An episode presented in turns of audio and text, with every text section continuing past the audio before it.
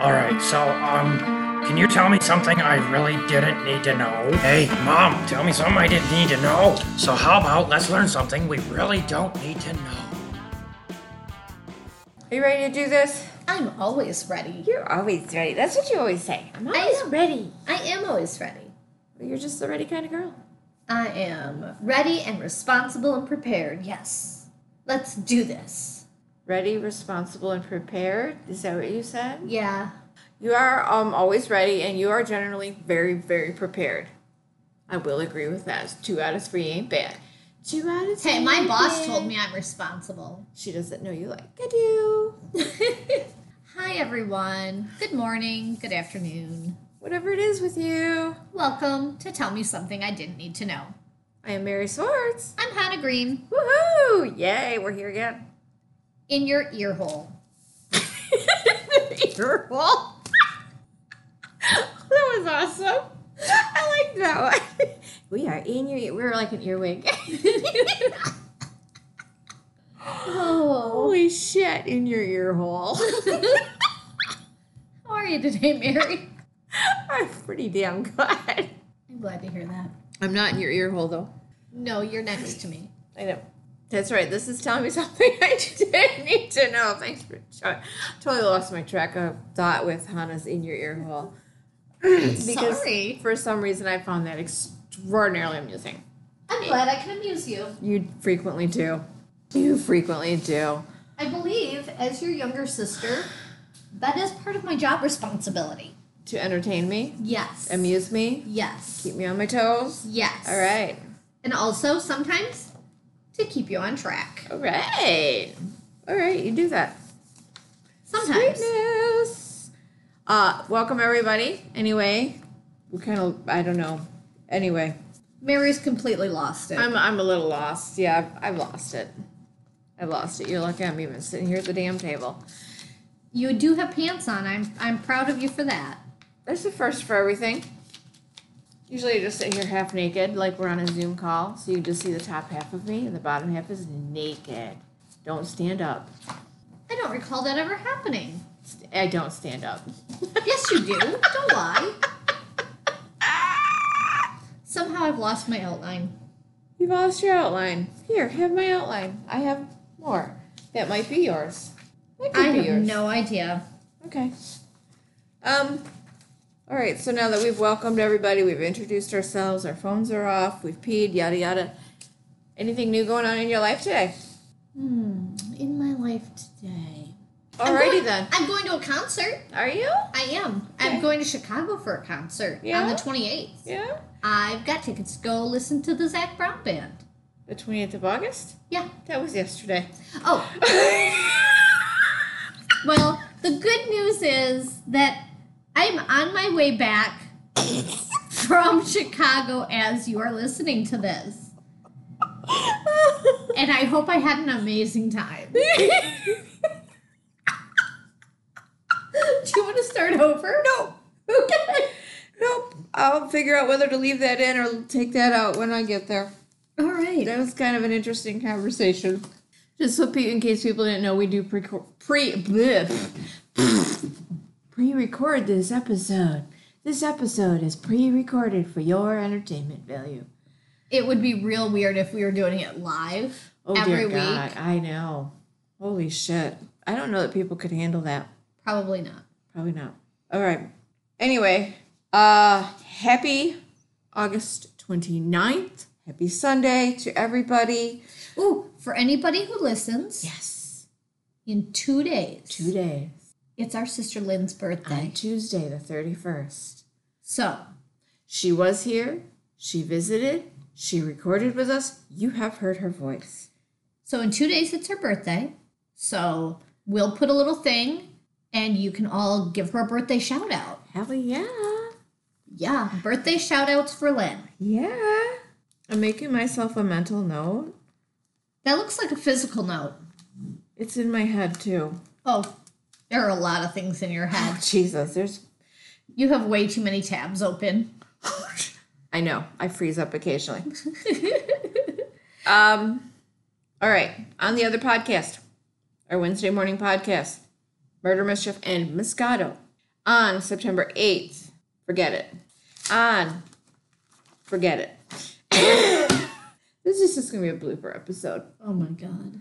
On September 1st, We have An Angel Comes to Call, which is the um, extraordinary tale of Angela Marie Samota.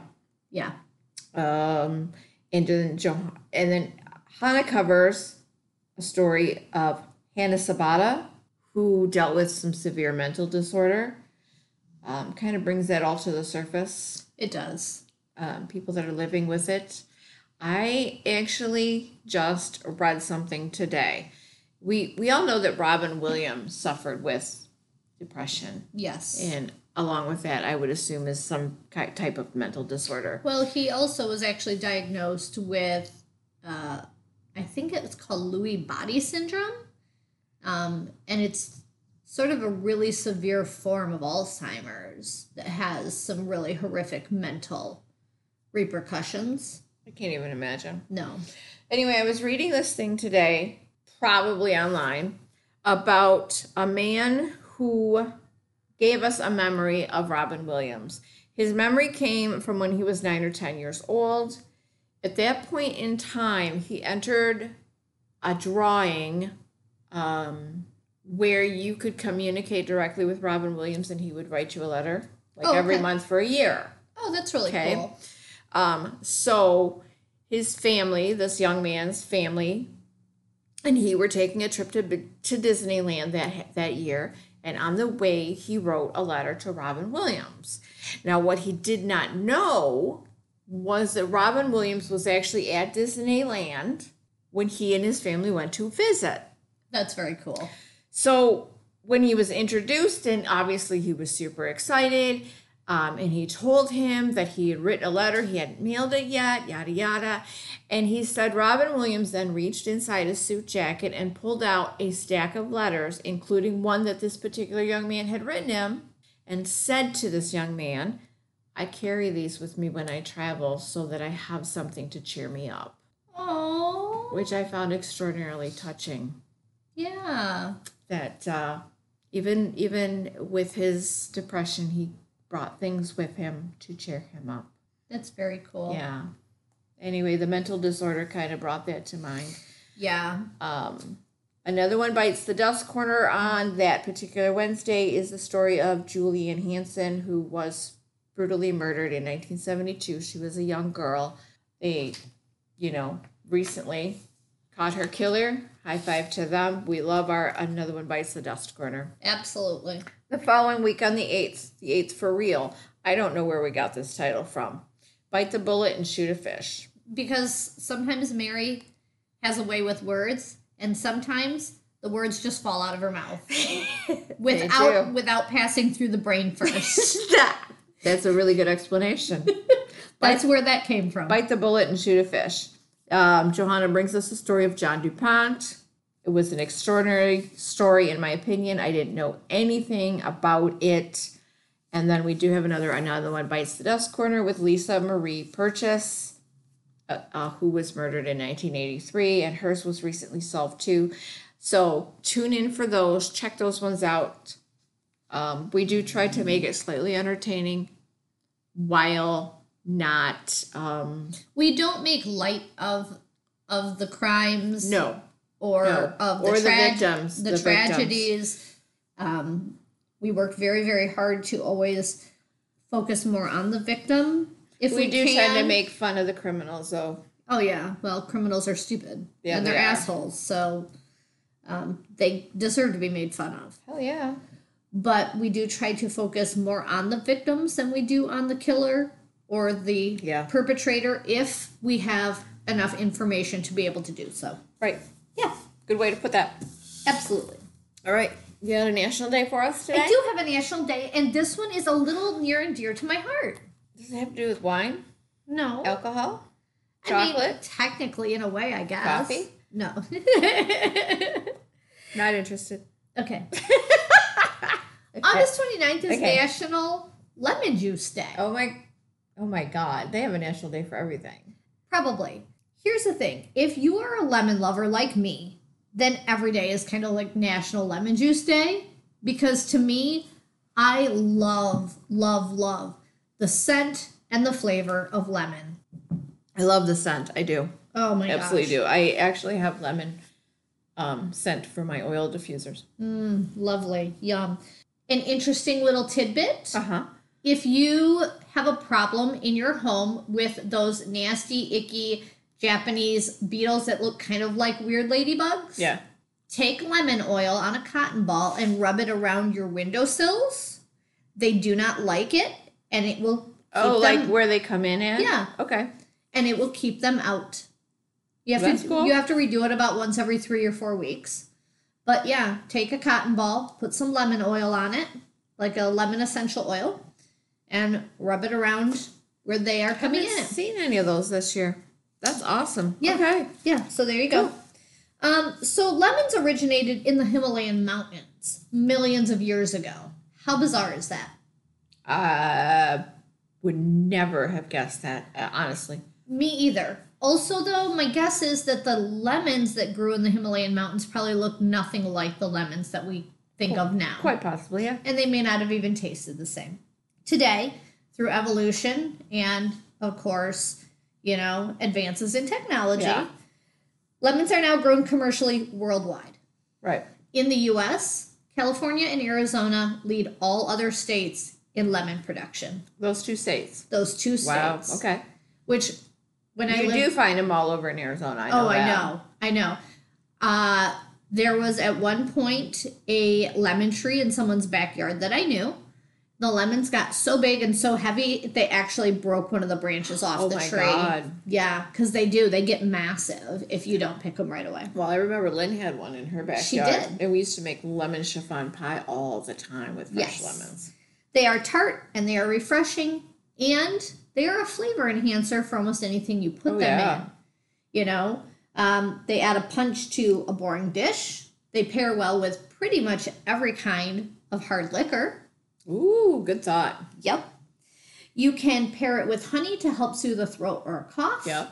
You can clean pots and windows with them and your garbage disposal. Yep. You can lighten your hair with lemon juice. Ooh. I believe Lynn has done that in the past. You should not give her secrets away. She gets upset when she when we give her secrets away on how she gets her pretty hair. So, add a refreshing squeeze of flavor to pretty much anything. And if you want to celebrate, have a glass of lemonade and make your favorite lemon tart. Oh, I love it. Or if you're not a baker, run down to your local bakery, support a local business, and buy something lovely and lemon. Oh yeah, that's all good ideas. I love lemon so much. All right. August 29th. I went with a national month. Okay. Um, National Crayon Collection Month.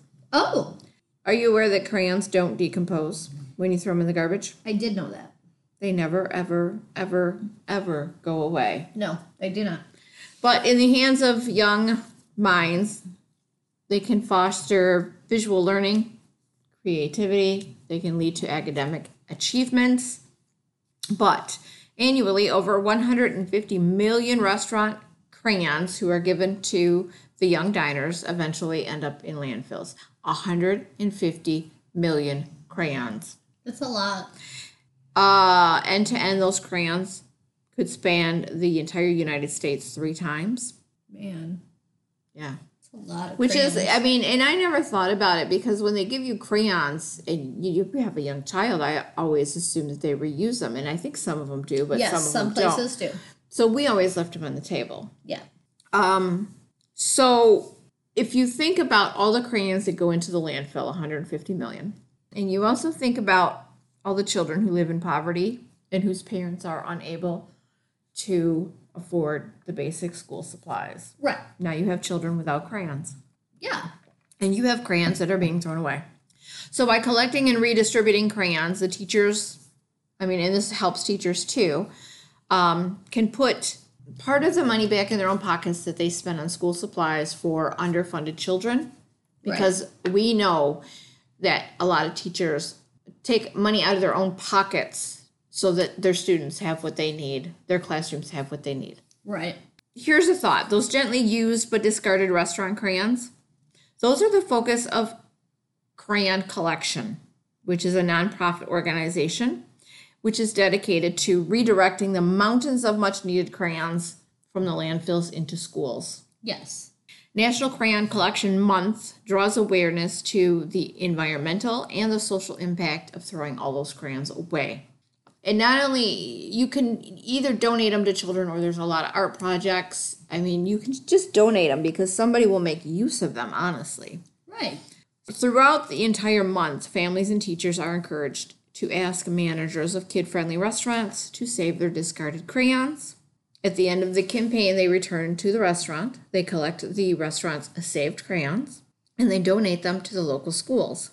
So, by bringing all those simple but brightly colored art tools to the classroom, that frees up teacher resources, it puts them in the hands of children who might have gone without. That's very cool. So, it draws awareness to the environmental impact, the social impact, the whole month. If you feel free if you if you feel like you want to learn some more about National Crayon Collection Month, you can visit Crayon Collection on the web. You can learn how to participate in the National Crayon Collection Month yourself. You can follow it on Instagram, Facebook, and Twitter. And I have about a dozen restaurants who actually participate in this already, and they include IHOP, Applebee, Applebee's, Cracker Barrel, the California Pizza Kitchen, Islands Restaurants, Bubba Gump, Denny's, BJ's, Olive Garden, Outback, and Buffalo Wild Wings. Very nice. I think it would be very cool if we could get all of our local restaurants to just start participating in that and make that list so long we don't have enough paper to put it on. yeah, That's what I think. that's So- pretty awesome. National Crayon Collection Month. So, if Uh, any of our listeners own a business that uses crayons with young children, keep this in mind. Right. Very cool. Right. I it's not something I would have thought of because I don't throw that kind of stuff away. No. And there's lots of lots and lots of art projects you can do with that. Oh, absolutely. All right. Very nice. Hell yeah. You have any tidbits for us today, I always Mary? have some tidbits. Oh, what are we drinking? Tea. We're drinking tea because Han and I are becoming a little bit more health conscious. So today, Oh, and it is pouring down rain. yeah, it is. Wow. It is raining hard. Um, today I am drinking a blueberry white tea, which is kind of delicate but lovely and refreshing, And I am drinking a cranberry lime tea. which is also very, very nice. Yes, quite refreshing. Little, Yeah. little, little perky. Yeah. Oh, Yeah. yeah. I, I feel really good about some of the changes that we've made. This doesn't mean we're going to stop drinking because guaranteed we're not going to. We're still going to bring you some amazing drinks. But today we're choosing to drink a little healthier. You know, And we are doing some amazing things to we make are- ourselves feel better and to be a little healthier. And I'm so encouraged by even the little changes that we're already both seeing. Yeah. Just remember if you are one of those people that is interested in or looking for ways to change your life and change your health and change your lifestyle, there are a lot of little itty bitty things that you can do. Yeah. Baby steps. Don't overwhelm yourself. Yes. Always, always baby steps. Yep, I tell people frequently who come into work looking for for help with their health that we want to take baby steps because if you overwhelm yourself, you will quit. That is very true. All right. Johanna and I are very well known for our treasure hunting. We do a lot of it, and in fact, a couple week, weeks ago, we brought you a story about some treasure hunters. Yeah. Johanna and I have both found some absolutely amazing treasures in our hunting. We have. We have. And then there's days like last week when the hunt basically comes up empty. Comes up empty, and then we have to console ourselves with a platter of nachos and a pitcher of margaritas. It's so sad. So sad. have you actually ever thought about the people that work at those treasure hunting stores? I have. Do you?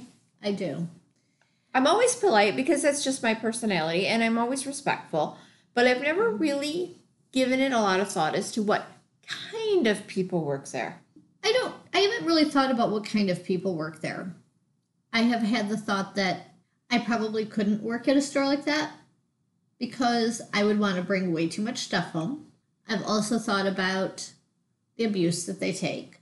And the unbelievably disgusting things that they encounter in their job because not all humans are decent human beings. I don't know that I could work in a store like that because because I pick up a lot of vibes off of objects. Yeah. When that's the other thing is when someone And brings sadness in comes through. Yep.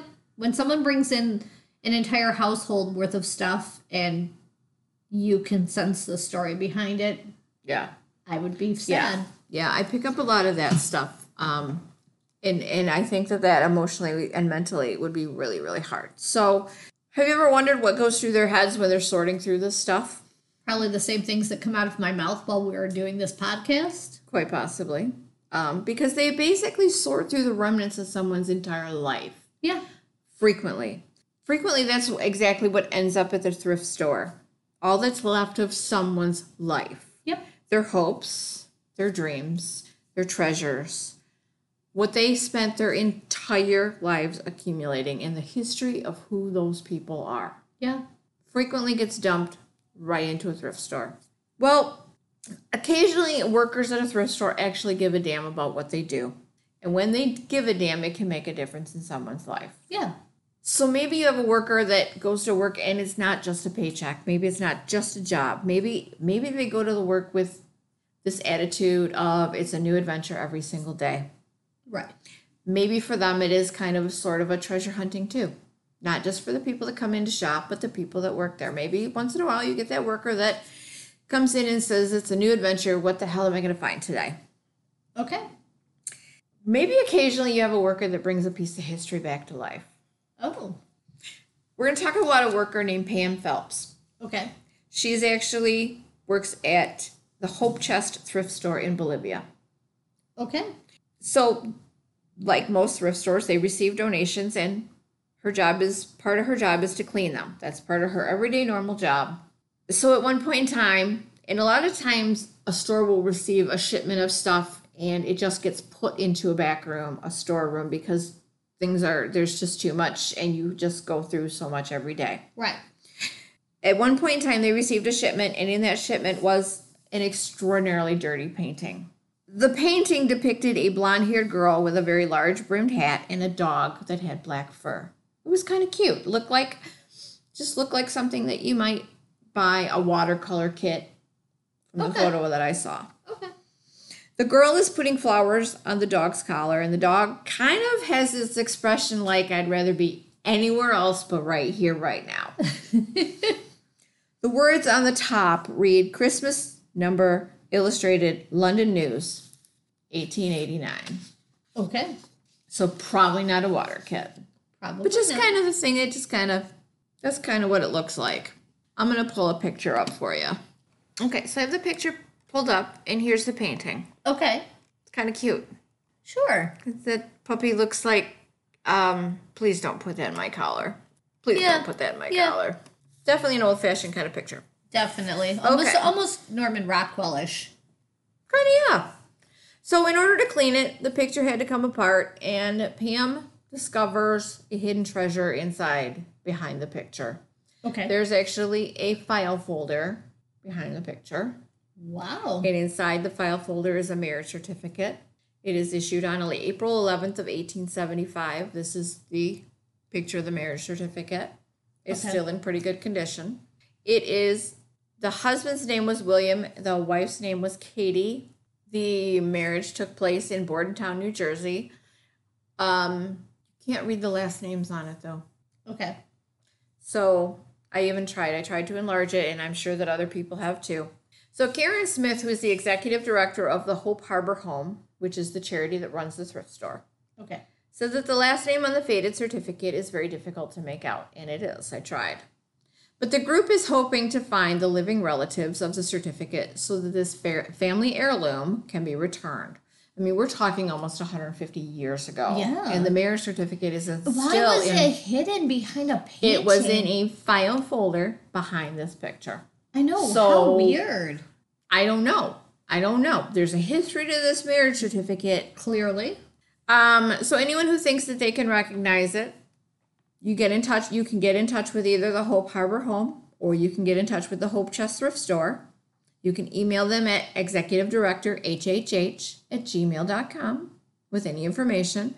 Or if any of our listeners take a Google, marriage certificate founding painting, if there's anything you recognize, if there's any information you recognize, if you feel like passing it on to Hannah and I, you may, and we will be very, very happy to pass it on because in my opinion, this is this is more of a true treasure than anything you and I have ever found. Oh yeah, And yeah. I would and we never, found some, yeah. We oh, have you have something amazing sitting on your mantle that we found, and that oh, I do. and that is by far do. even. Oh yeah, I know. That and that book of poetry that I got. Yeah, Oh my God, yes. yeah. All right, So yeah, treasures. Very. I Yeah. love that. I love that. Do you have another tidbit Of for course, us? I have one more tidbit. okay. Okay. Do you know anything about the American alligator? Um, little bit, but not enough to really feel like I can share Right. anything. So the American alligator, we're just going to have just a real brief thing, is also called a gator or a common alligator. If they can grow up to 15 feet in length. I didn't know they could get that big. Um, they have broad snouts. They have overlapping jaws. They have a darker coloration than other alligators. Okay. Not that this is really what you're going to be worrying about if you're running from one of them, Sure. okay? Or if you're in their How, jaws. how fast You- can they travel? Do you know? No, I don't, but alligators can move pretty quick even on land. Yeah.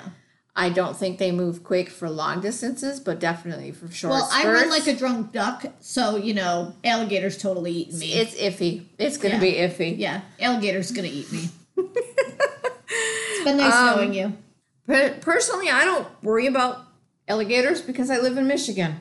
They generally prefer the more tropical climates. Florida is well known for their gators that are on the golf courses, Yes. gators that cross the highway, gators that get into your swimming pool. Yes. Done a couple little tidbits on gators in Florida. Two of my most trusted confidants once assured me years ago that I would never, ever have to worry about running into a gator in Michigan, at least not a real one. Let's talk about that, shall we? Let's let's travel to Bedford, Michigan, which is located on the eastern shore of Michigan, Yes. a distance of about three hours away. yes. So really, three hours from here, your climate's not going to really change. What? A three foot long alligator was spotted and lurking in a Michigan pond behind a high school, which prompted the school to completely close off the area. It's right behind a high school. A teacher saw the reptile swimming in what they called the biology pond at Bedford High School on, on a school day. The teacher alerted the school administration and local authorities were contacted. The authorities then got hold of an animal expert, which identified the alligator as a caiman, which are not indigenous to Michigan, by the way, just so Nope. you know, they're not, Nope. but are often kept as pets. Yes. They did request that the students avoid the entire area until it was removed. So, the owner at Indian Creek Zoo said that the reptile had been safely captured and had been put into their zoo. The, the animal is now living happily at their zoo. Good. The owner of the zoo says that he expects the animal was either a pet that got loose or a pet that someone simply let loose. Yep. There is no Michigan state law that prohibits people from owning an alligator. Jesus Christ. There are only laws against owning animals in Michigan that are indigenous to Michigan. Oh Lord. You weren't aware of that, were you? No. So here's what I have to say. First of all, if you have an alligator as a pet, why? Well, because it keeps your drugs safe. We've already had this discussion. I don't know that that was a pet. That was a watchdog. Watch watch gator. That was security. That was not a pet. They're not friendly. They're not cuddly. They don't come when you call them. They definitely don't freaking call come when you call them. You really probably can't housebreak them. And I don't really want to clean up alligator poop and pee. But why? If you decide the ownership is just not for you, freaking just call the local zoo. Call the local aquarium. They will definitely remove it and relocate it to make sure that it's safe. You don't just let it loose somewhere. By letting it loose, even in the summertime, when it will survive the summer, you're going to devastate the local animal population. You Yep. will. You will devastate the environment. And when the cold weather comes in, the animal's going to die. Most likely. Guaranteed. Nope, well, no, there are there have been there have been instances where they have been found in cold water areas Somehow it's have- not frozen then. No, what happens is they can burrow down in the mud and hibernate, but more often than not, Yeah. you're correct, they will die. The animal's gonna perish. So in my opinion, that's really pretty piss poor pet ownership. Oh, yeah, for sure. How about you just start by not owning the damn alligator? They're not a pet. Those are wild animals. Yeah. It would be like Sasquatch coming, putting one of us in a cage. He could own a wild animal too. All right. Yeah. So yeah, alligators. I feel like we touch on alligators a lot in We our do. two podcasts. We actually do. wow. Yeah. Crazy. I have a story for you. Wonderful. We love a good story. You're gonna like this one. Good. You might want to get some popcorn. I need popcorn for this. You might need popcorn for this one. Wow. Love, love. I love a good story. Okay, we're ready. We're all ready. All right. I would be willing to guess that most of us have heard of the Paris catacombs. The miles and miles of tunnels and catacombs that lie underneath the city of Paris and are essentially former quarries, which I didn't know. They were formed when the stone was removed to build the city. Crazy, huh? Wouldn't you think that they're gonna fall in? No. How much weight can you put on top of those empty holes? They're tunnels and catacombs. In 1955, it was decreed, for security reasons, that it was an offense to penetrate into or circulate within the network of the catacombs. Now, today, visitors can take guided tours around a tightly restricted section known as Les Catacombes, Okay. where the remains of up to 6 million Parisians were transferred from overcrowded cemeteries in the late 1700s. There were that many Parisians in the 1700s. Seriously? That's freaking. Do they know what causes that? Well, you know, I think that they call Paris uh, the city of love or something. Just because it's a city of love doesn't mean you can't use some type of control. In 2004, the police in Paris stumbled upon something that they they weren't really sure what to make of. They had certainly never encountered anything like this before. The police were on a training exercise that sent them into the tunnels of the catacombs, 60 feet below the surface of Okay. Paris. Across from the Seine, from the Eiffel Tower, across the Seine from the Eiffel Tower, the police entered the network of tunnels through a drain near the Palais de Chaillot. Ooh, that almost sounded like you knew what you were doing. Almost. Not long into the training exercise, the police came upon a tunnel that was closed off with a tarp. With a tarp? Yes. There's some high technology right there. A sign posted read, No public entry, building site. Well, the police aren't exactly the public. That is true. And this was pretty suspicious to boot. Building site Underneath the ground? in the catacombs that are closed off to the public. So, of course, the police entered. Okay. Not far into the tunnel, the police found a desk. A desk? A desk? A desk. Uh, oh, oh. And a- I'm really confounded by this story. and a closed caption TV camera. We have electricity down here. We have Wi Fi down here? They also encountered what sounded like a pack of very angry, very vicious guard dogs. The barking is echoing off the tunnel walls, and the police freeze. Well, yeah. They're probably not prepared for barking, ravaging wolf, wild wolf, dog packs of animals. What's But- in your cup, Mary? the animal, the words are getting stuck around in my head. So they freeze, but no dogs appear. Okay. So the police continue to inspect their find. Okay. They soon discovered that the CCTV setup was programmed to record an image of every person that passed by. Inside that particular tunnel? Yes. And that the dogs were actually a CD that they found inside of a sound system. So what the heck? Well, Is going okay, on. No, no, that kind of makes sense because if you had that many dogs in a tunnel, I think you'd smell them, Probably. and you'd probably find evidence of them being there. Okay, so what's going on, right? good question. Continue on, and the tunnel opened up into a pretty decent sized cavern. And that's where this story starts to get a little weird. Oh yeah, because it's not weird. This is not weird at all. No weirdness here. The police found that seats for 30 people had been carved into the stone, I was gonna say, is it a classroom? and the seats were actually covered in wood. They found a full size cinema screen, projection equipment, Is it a movie theater? a good variety of films, Uh oh. ranging from the 1950s classic noir to more recent thrillers. That's not where I thought you were gonna be watching down there. None of the movies were banned, and there was nothing offensive in any way. There was a small room off to the side with a working toilet in it. Thank goodness for that. That's good to know. Someone's got to go potty by now. And through a door in the side ca- of the cavern, the bizarre discoveries just kept going. Popcorn stand?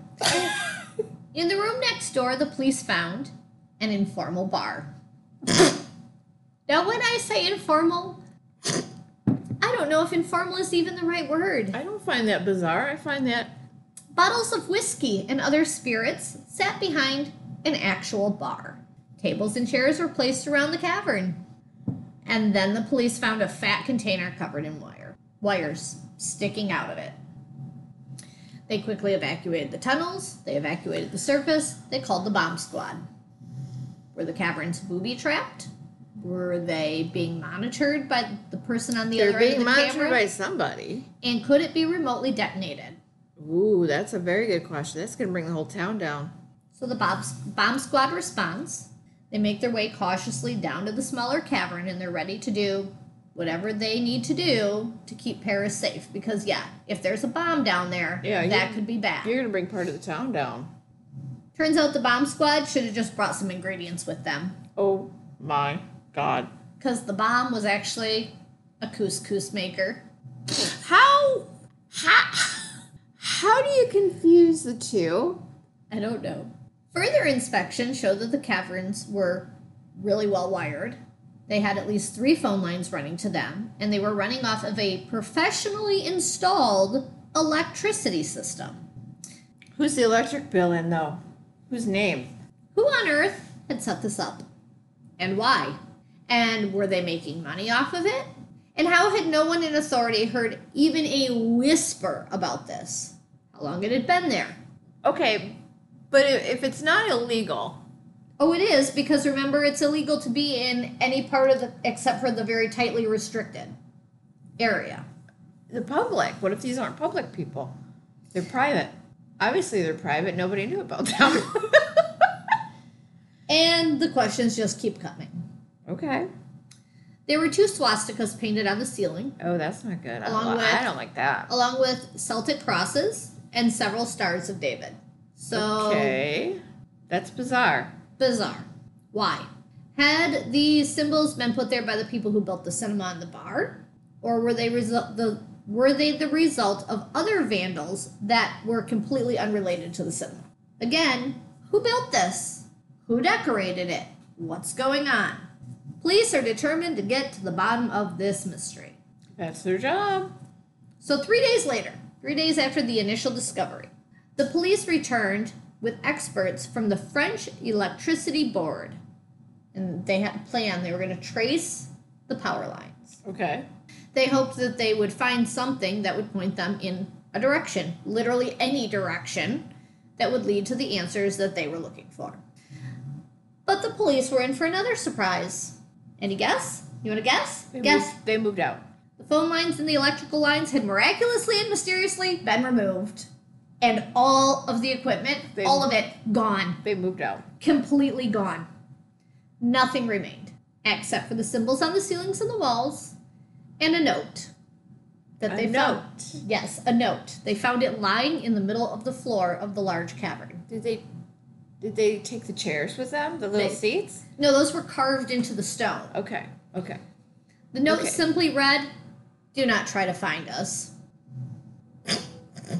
Now, here's where I'm at, okay? They took the booze too. They took everything. Oh my god. How was it even possible for this to have happened? Didn't they leave anyone stationed there after the discovery? I'm gonna say no. And how did they get everything out of the tunnels without anyone noticing? They went further into the tunnels. I mean, maybe you could with time and planning, but this was quick. It's organized. It's called organized. Of course, I also wonder how they got it all in there without anybody noticing. Organized. Through My- another tunnel. My research did find that there are at least 300 access points into the tunnels and catacombs, and possibly more than that. Oh yeah. It turns out that there are several secretive groups, they're known as cataphiles, who gain access to the tunnels mainly after dark through drains and ventilation uh, shafts. Right. The public perception of these groups generally seems to be that their objective is to hold drunken orgies in the tunnels. However, research and various sources have revealed that they just explore the tunnels and they hold innocent underground picnics, which sounds fucking amazing to me. Hell yeah. I would absolutely do this. Fully stocked bar? Hell yeah. So a group did come forward and they claimed responsibility for the cinema to French radio.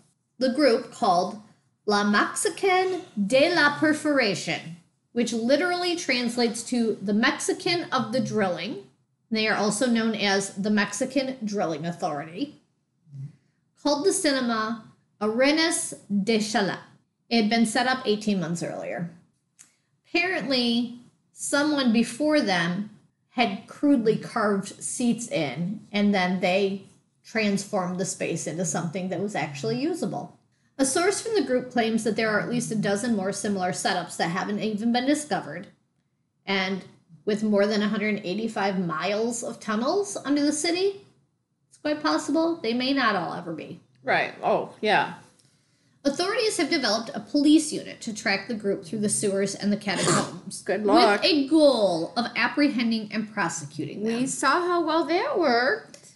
Now, if you go online and you type in the name of this group, there's actually a lot of information available about this group.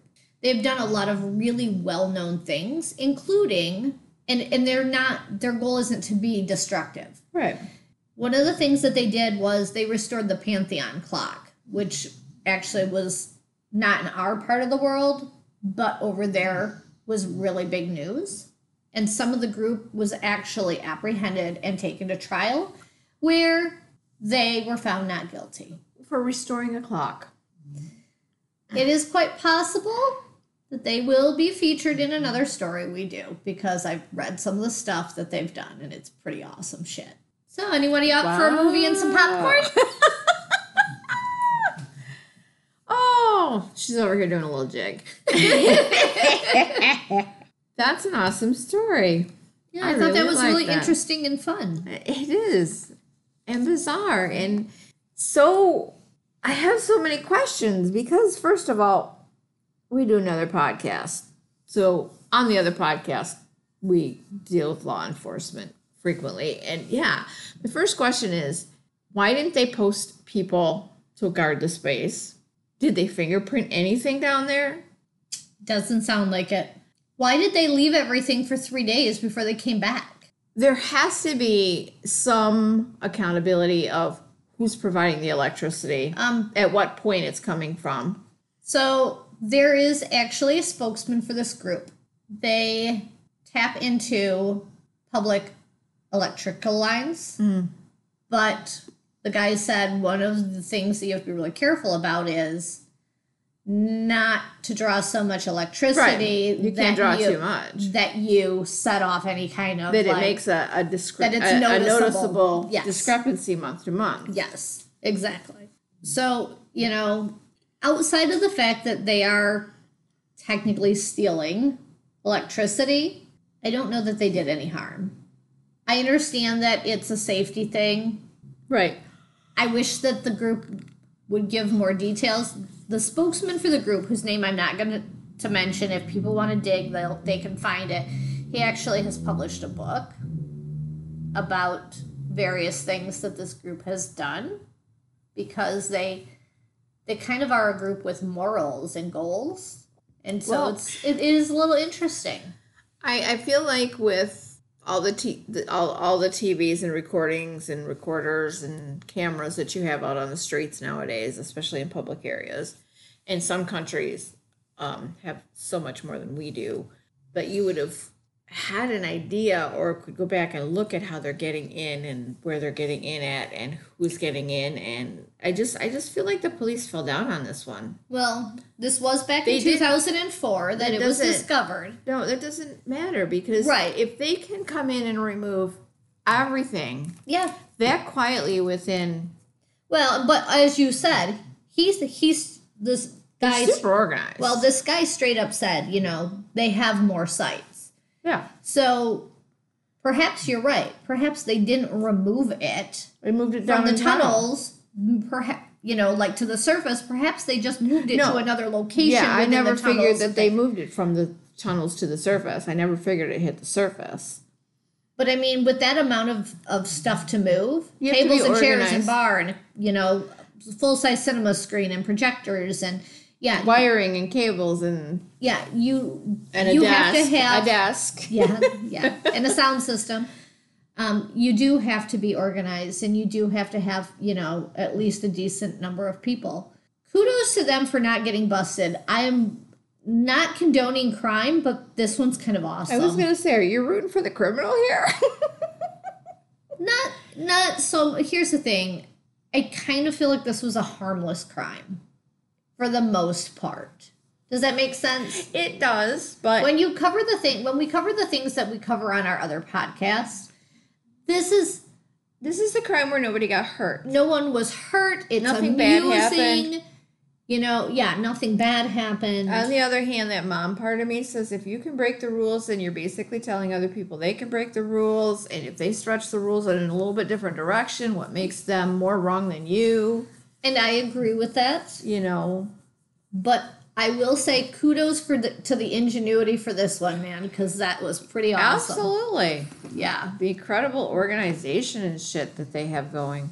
yeah Hell yeah, kudos to them. And clearly, they have some talented and professional people who are living within this group, participating within this group. Because this isn't, it was well done, it was professionally done. And yeah, yeah. Yeah, at some point we will we will visit some of the other things this group has done because they're kind of awesome. That would be cool. Yeah. Thanks. Thank you, thank you. You are welcome. All right. That was kind of fun. It was. Um, thanks to everybody that stopped by and shared part of their day with us today. Lent us their ear hole. We filled it well. I hope so. Um, we hope you enjoyed Hannah's story today. It was it was kind of fun. I'm glad you liked it. Hmm. It was fun to research, I will say. They usually are. Yeah. You can find us on Facebook at Tell Me Something I Didn't Need to Know. You can find us at tmsidntk at gmail.com. We're also on Twitter at tmsidntk. What? Yes, we are. And Instagram and Reddit, oh, we're everywhere. everywhere. We're, everywhere. We're like pollen. Oh dear God, yes, we're in the air. We're floating around. We're up your nostril. We're in your ear hole. if you have any suggestions, ideas, comments, stories to share with us, Yeah. absolutely send them our way. We will absolutely give you all the credit in the world when you send us your own story. I'd love to read those on the air. And if you happen to be affiliated with this group and you want to talk to us, I will give the- I will give you Hannah's personal phone number. You can call her and talk to her. Absolutely. I swear to God, that would actually be kind of amazing because I have questions. I have questions. So if you um, did enjoy your short stop with us, feel free to follow the podcast, leave us a rating and review. That's super, super helpful. If you have a podcast of your own and you would like to cross advertise, we are more than happy to swap promos with you, give you a shout out on our on our episodes. So hit us up and let us know. Hell yeah. You can find us pretty much anywhere that you listen to podcasts. We're on Anchor, Spotify, Overcast, Google, Pocket Bean. I mean, we're we're literally everywhere. We're probably on almost a dozen, at least a dozen different I know. platforms now. It's pretty awesome. I know. We're everywhere. Everywhere. So obviously, you know that Han and I are co-hosting this podcast together right now. Yada yada yada yada yada yada. Blah blah blah blah blah blah. There's not a lot much of intellectual coming from the side of the table today. I can see that. I have a final thought. All right. What's your final thought? Do good, be good, and feel good. Amen to that. Have a Have great, a great week. day. Bye. Last time I was in Florida, this is real. By the way, this is Googleable information after the show. I'm in Florida. I'm walking past a newspaper stand. I look into the stand. The headline on the newspaper reads Local man robs Wendy's with alligator. what did you just say to me? I read it, I still said that out loud. It was incredible. Oh, and also, oh yeah, that's all you want to say? You don't want to add any more to that? Like, I don't know. Maybe tell us if the alligator was an accomplice or a weapon? How about that? For real. Did this guy rob a Wendy's with an alligator, or did this guy rob a Wendy's with an alligator? There's a huge difference. Like, did he start a did he start a gang with an alligator, throw a bandana on it? He's like, we're the alligator boys now. Let's get to a Wendy's and make this official. No. So, this is how I, I bought the paper and I read the article, and this is real. He used the alligator as a weapon, okay? And when I read that, I was like, did he at least hold it like a gun? right? He didn't. He threw it through a drive through window. Yep. Didn't see that one coming, did ya? You, know who else didn't? The lady at the drive through. So many things have to happen before you can even throw an alligator. You have to find it in the wild? Also, by the way, how horrible is Florida that there is just alligators available to you?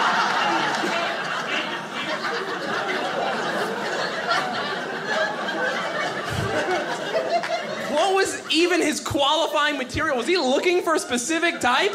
Or did he just, the first one he saw, he was like, this is the one, and he took it? That was it? So this is real. This happened in Florida, a place connected to the United States where we are all living currently. A grown man with a driver's license found an alligator that day. He didn't even build a relationship with it. He takes his new alligator and he seatbelts it into the back seat of his car. I assume. I just have no idea how else you keep it from getting into the front seat and biting you, right? I don't. I don't know anything about alligators, but they kind of just do whatever they want. So he seatbelts this dinosaur into the back seat. and he gets into the front seat and he's like, ah, I gotta make some money today. Stared the wheel. Oh, I could get a job. And he goes, no, no time. Spent most of my day on that alligator thing. Projects.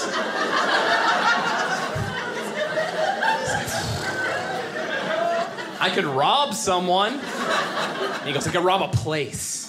Those places have more money than someone's. rob a bank. And he goes, No, no, they'll be expecting that. Just thinking about it. And then he, he comes to the conclusion Wendy's. They have money and chili. That's the place. So he drives his new alligator to Wendy's, okay? Pulls up to the drive through. And the lady at the drive through is like, Hello, how can I help you today? And he goes, Give me all the money. And she just goes, looks right at him and goes, uh, No. You didn't even come inside?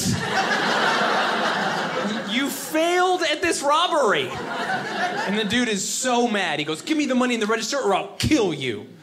And she's from Florida, so she's not afraid of death or whatever. She looks down at him and she's like, No, if you had a gun, you would have shown it to me already. I call your bluff. Get out of here, crazy guy. Go, go, go. And he's seething mad at this point, furious. And he's like, you know what? I don't have a gun, but hold on. Yeah. And then he palmed an alligator through the drive-through window. Yup.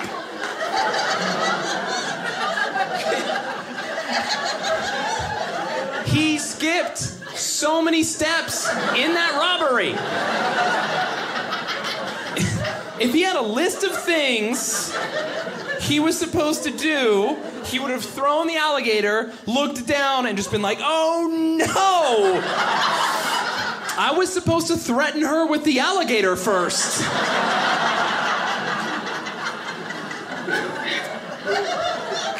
By the way, can you imagine being her? Just telling this guy off, and he's like, you know what? I don't have a gun. And you're like, wow, nailed it. Really doing it today. And then he leans back and starts unbuckling the world's ugliest toddler. like, ah, hey, someone come and see this is wild. And then you look back, and an alligator is flying. Imagine being the car behind him. sitting there with your girlfriend. Like, what takes so long to make burgers here? She's on her phone. You're like, do you even care? You look back from her, and then an alligator soars from window to window. Honey, get off your phone. They're throwing alligators into Wendy's. This guy is crazy. She's on her phone, like, that doesn't make sense. They don't even serve alligators here. Why am I with you?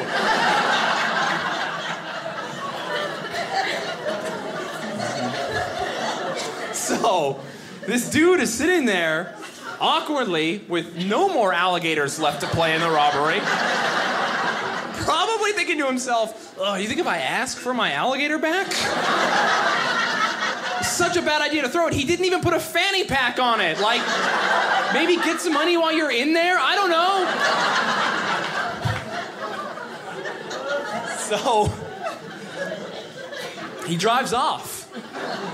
Yeah, and he gets arrested immediately. He didn't even wear a mask. Yeah, he was like, I'm in Florida. People throw alligators. I'll probably get lost in the shuffle. Uh, no, he didn't. They remembered him. They arrested him pretty hard afterwards. The end of the article is true. It goes, No one was injured. The alligator was safely released back into the wild. And the very end of the article, it read, No drug involvement suspected. oh, yeah, Florida? That was your sober plan? What does the non sober plan look like? Do you ride a horse and the alligator throws you? What happens?